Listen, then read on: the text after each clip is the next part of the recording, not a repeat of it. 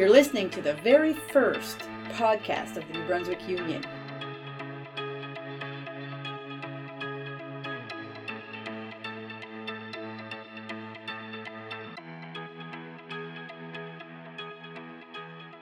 Welcome everyone, my name is Susie Poudag and I'm the president of the New Brunswick Union. Now I'm hoping that people will be able to subscribe at some point, so I'll leave that with our technical guy, John.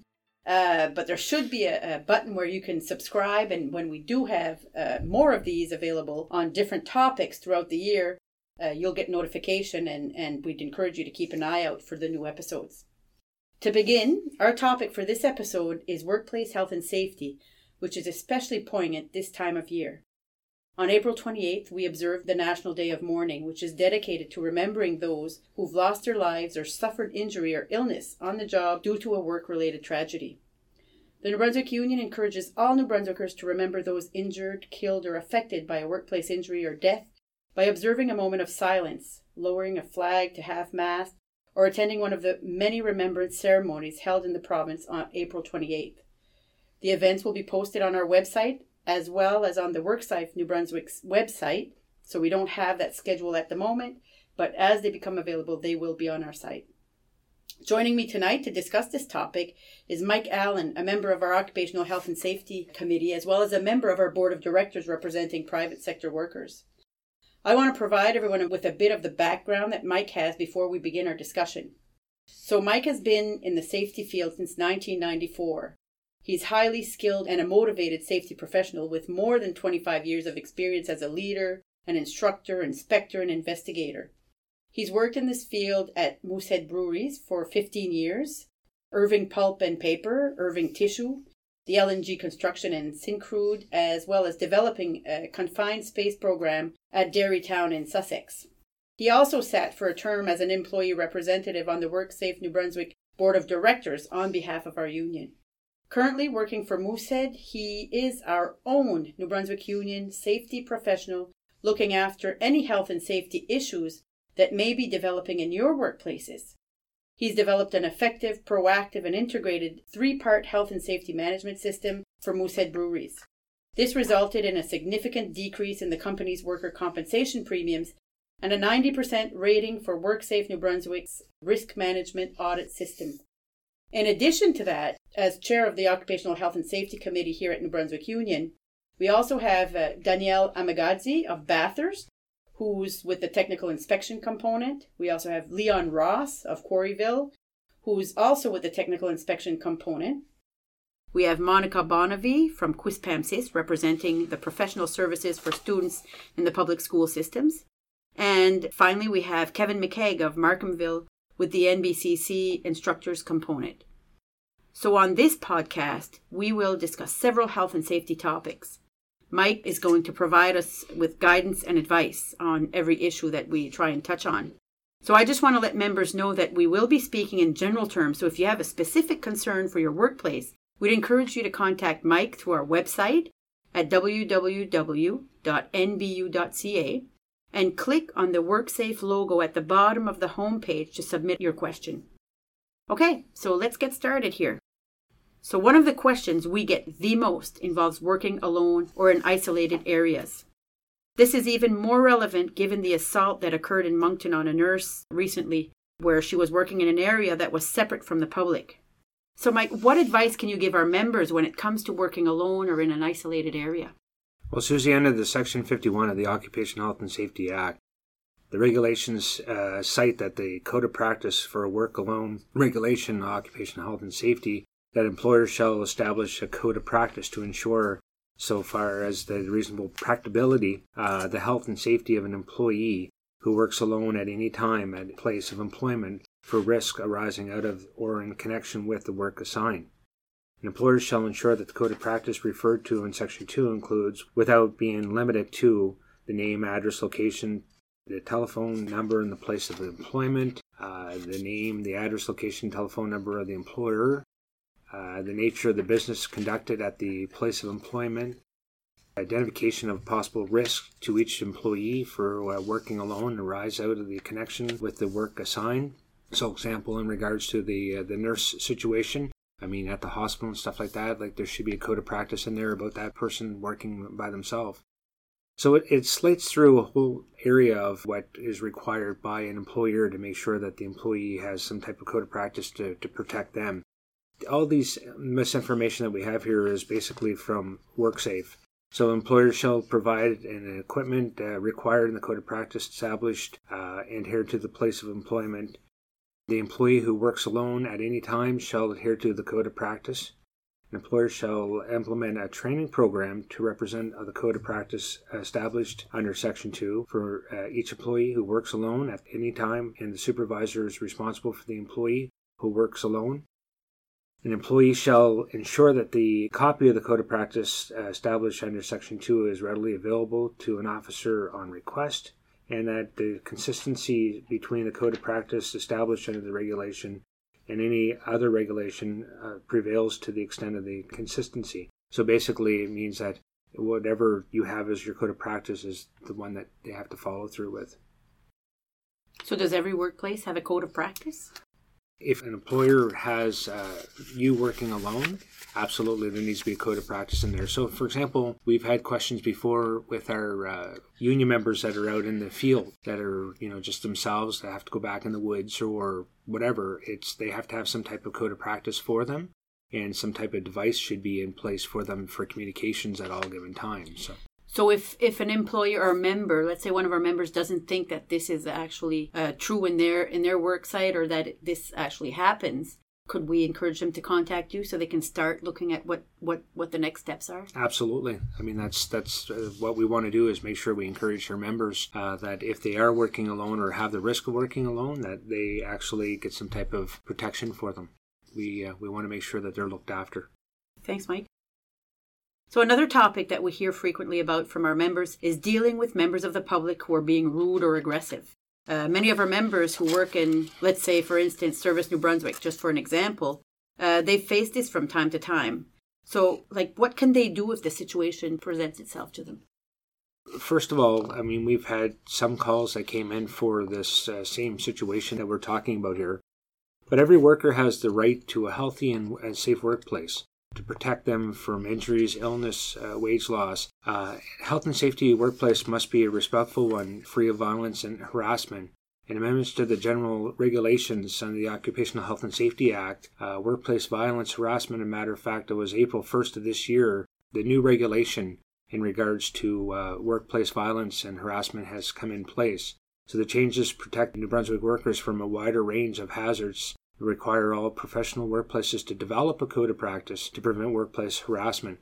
Every New Brunswick employer must also conduct a risk assessment for violence, and based on the certain criteria, may also be required to develop a code of practice to prevent violence at the workplace. So that's what we're working towards, is making sure that each employer looks after their employees. So it's not perfect, but it's the beginning. It's the beginning.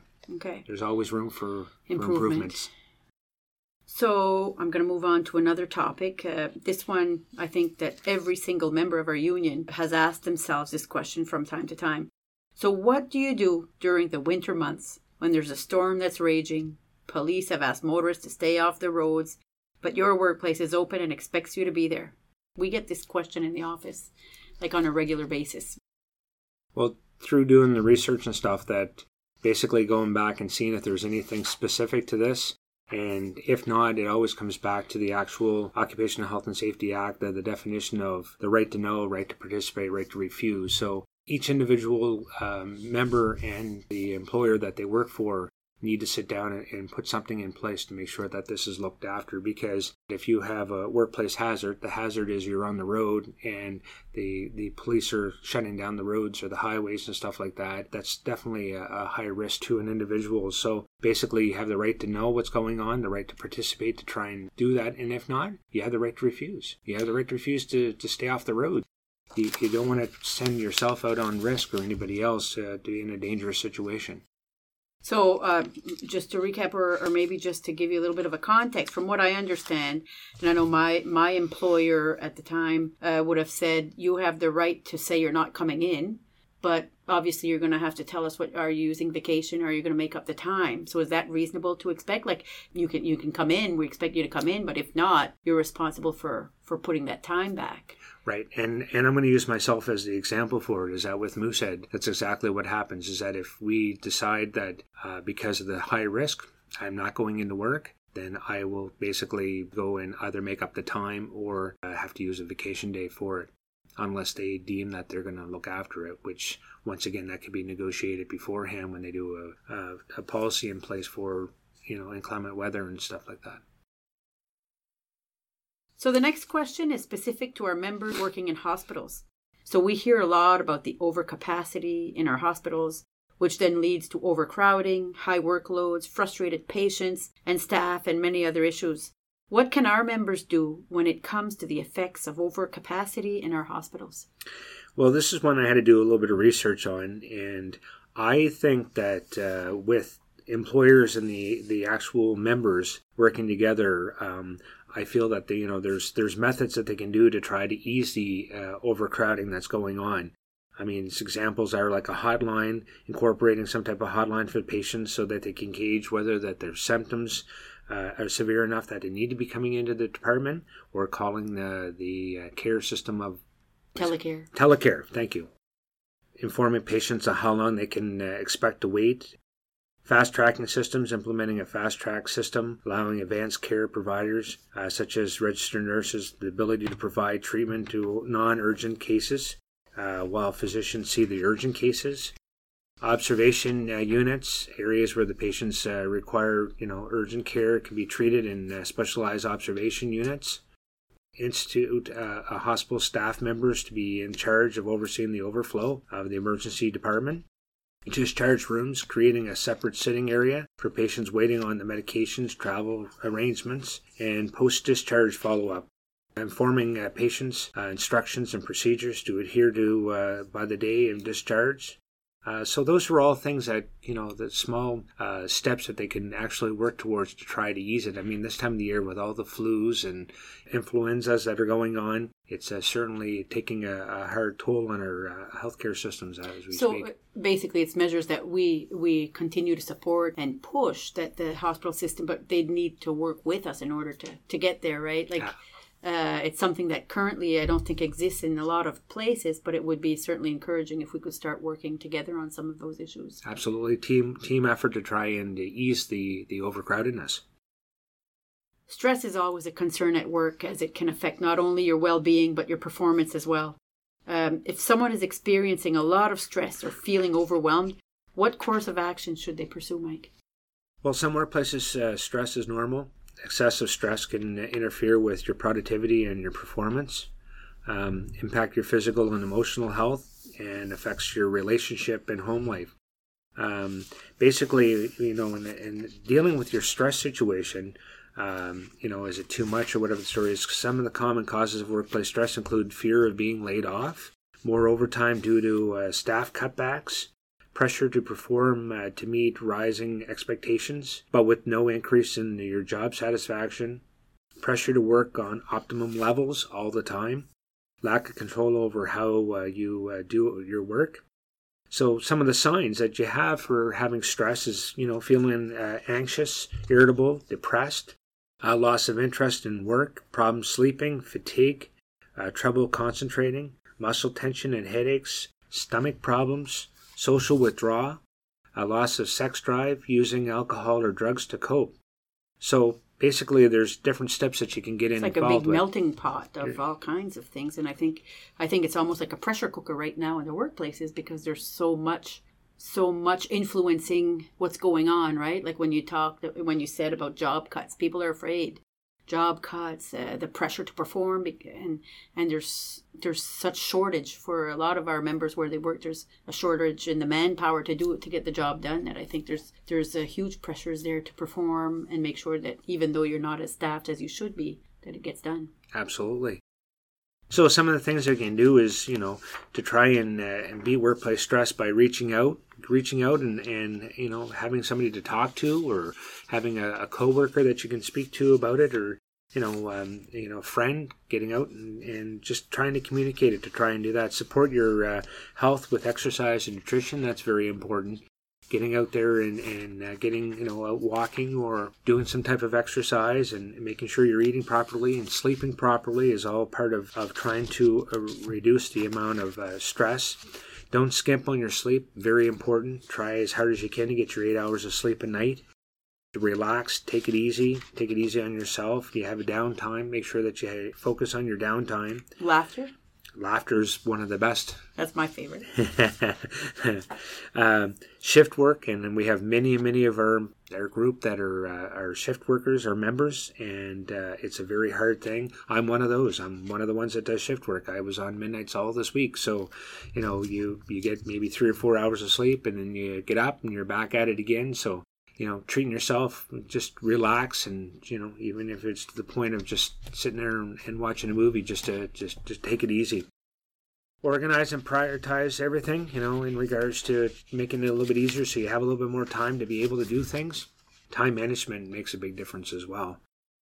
Break bad habits. It's the point of not depending on drugs and alcohol. It's the point of drinking lots of water and getting lots of sleep and nutrition and exercise to try and balance that stress out. So I think this one's a good topic to end with tonight, Mike. A lot of times people see things that they don't think are right or fair, or perhaps unsafe, or a combination of the two. What's the proper steps that people can take when they see something they view as a potential safety concern in the workplace? And that's a good question. Workplace safety recommendations that help the workers be safe. Involve your employees in safety planning. Empower your workers to own safety by involving them in the safety plans. Provide clear work instruction, making sure that they understand what's going on, especially where they have... we're getting to the point at this time of the year where the students are coming in, and it's very important to have the instruction for them as well as any new employee, trying to make sure that they fully understand their jobs and do it as safe as they possibly can in regards to, like, if it's in the nursing home area or the hospitals, is the proper lifting, bending, turning, twisting. Focus your safety efforts on most likely issues. Create a safe work area. And prevent injuries and ensure that affected jobs and workplace can be created in a safe work area. Maintain a clean work area. That's very important. No tripping hazards. Nothing that could be around that you could actually trip on, or there's a risk to somebody that it could be yourself or another coworker. Making sure that stuff's done. Encourage your employees to have a voice in safety. I stress that all the time, making sure that if you have an issue, something's going on, you want to make sure that you bring it forward. It could be as a small, simple thing that you don't think could be a major issue, but it could end up being a major issue as time goes. In the fields like where I'm at, maintain your machinery in good working order, Make sure that it's clean and greased and lubed, and that, that all the safety devices are on and that everything's working properly. Avoid and remove unnecessary hazards that could be around you. Revisit your safety guidelines every year, making sure that you have all your different training up, your first aid, your CPR, any other type of training that's required for the job that our members are involved with. So as a reminder, we've discussed general topics in this podcast and refrained from getting into too specific of examples over privacy concerns. So if you have a specific concern in your workplace, we encourage you to contact your labor relations officer at the New Brunswick Union head office. And the phone number is 506-458-8440. Or if you're calling long distance, it's 1-800-442-4420. I think that we've covered a lot of ground in this discussion, and I want to thank everyone for downloading and listening to our very first podcast. I especially want to thank Mike for being here with me and answering these important questions. So thank you, Mike. Take care, everyone. And remember, if members have any more health and safety questions, please send the questions to Mike via our website at www.nbu.ca. Or if you have a topic that you'd like to see us cover or you want to hear about, please feel free to leave us some feedback or leave us the questions wherever you download your podcast. Thank you.